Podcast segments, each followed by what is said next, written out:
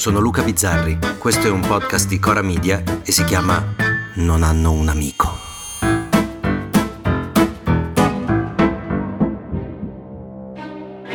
Uno degli spettacoli più belli che abbia mai visto è stato l'Amleto per la regia di Eimuntas Necrosius, regista lituano. Naturalmente anche lo spettacolo era in lituano e durava quattro ore. Me lo ricordo bene, ho come il video nella testa di Amleto che nel momento in cui recita il famoso essere o non essere, in lituano, stringe a sé un enorme blocco di ghiaccio, dando proprio l'impressione fisica della glacialità della morte.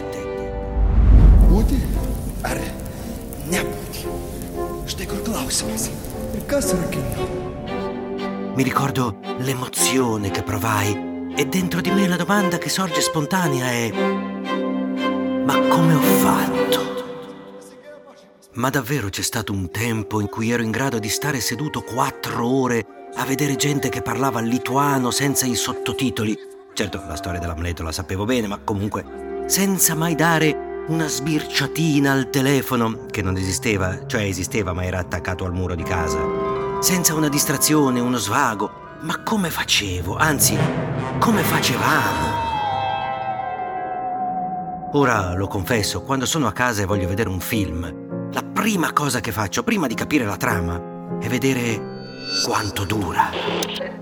Se c'è scritto minuti 120 o di più, passo avanti, tiro dritto. Può esserci anche il supereroe più supereroe, chi se ne frega.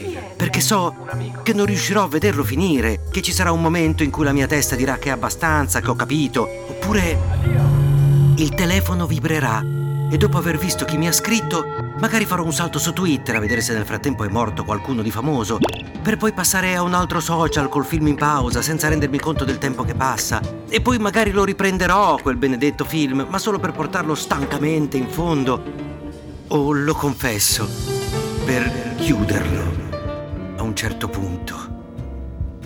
Sono decine i film che ho visto senza vederli finire, per non parlare dei libri che ho letto senza finire di leggerli, perché con la lettura negli ultimi anni è anche peggio, perché oltre a succedere la stessa cosa dei film, c'è pure la variante leggo qualcosa che rimanda a qualcos'altro, non so, per esempio nel libro viene citata una canzone, allora immediatamente prendo il telefono e vado a sentire quella canzone.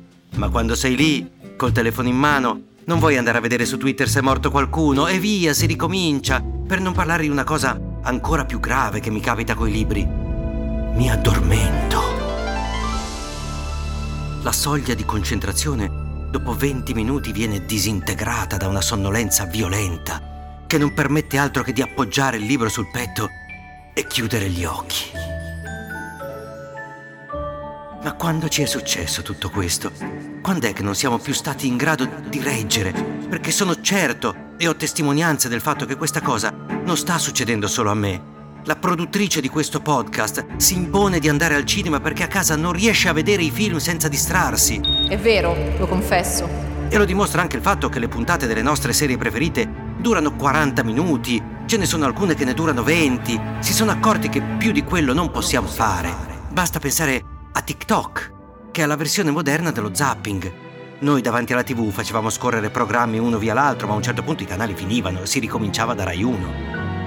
TikTok no, è uno zapping senza fine, senza vedere due volte la stessa cosa, con in più un'intelligenza artificiale che ti fa vedere solo cose che vorresti vedere. Vittoria? Vi porto nella mia giornata. Ti piace che sono un bassotto e non mi giudichi?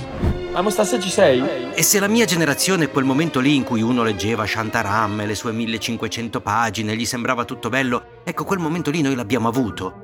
Come possiamo pensare che un quindicenne del 2023, abituato a vedere solo cose sotto il minuto che se non lo acchiappano nei primi 30 secondi scappa via, come possiamo pretendere di portarlo, eh, non lo so perché ce li portiamo, eh, a vedere l'opera lirica?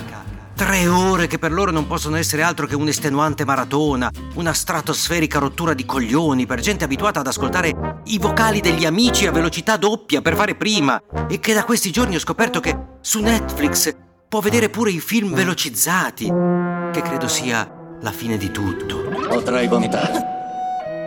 E noi, noi adulti, pensiamo per esempio che la scuola come l'abbiamo fatta noi possa andare benissimo anche per questi qui che vanno di 30 secondi in 30 secondi. Siamo certi che gli servano gli stessi sistemi didattici, che per farli innamorare del teatro basti portarli a vedere degli amleti in lituano, cosa vuoi che sia, vedrai come si appassionano. Cioè pensiamo che per far crescere bene i nostri figli sia utile fargli fare delle cose che non riusciamo a fare più neanche noi. Il calcio. Il calcio vuole cambiare le sue regole perché hanno scoperto che per le nuove generazioni le partite durano troppo. Non so se sono stato chiaro. Le partite. Figurati i giganti della montagna. Uh, che ricordo quanto ho dormito.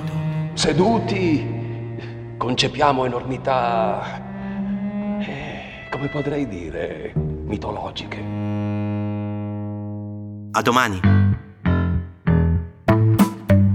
Se volete commentare, se avete idee o suggerimenti per nuove chat di WhatsApp o testimonianze di nuove chat di WhatsApp, potete scriverci a nonanunamico@gmail.com o nonanunamico@coramedia.com. Anche per gli insulti, prendiamo anche quelli.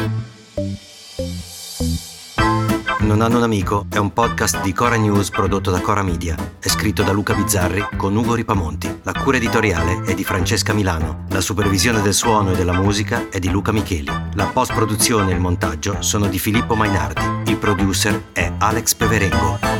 Le fonti dei contributi audio sono indicate nella sinossi.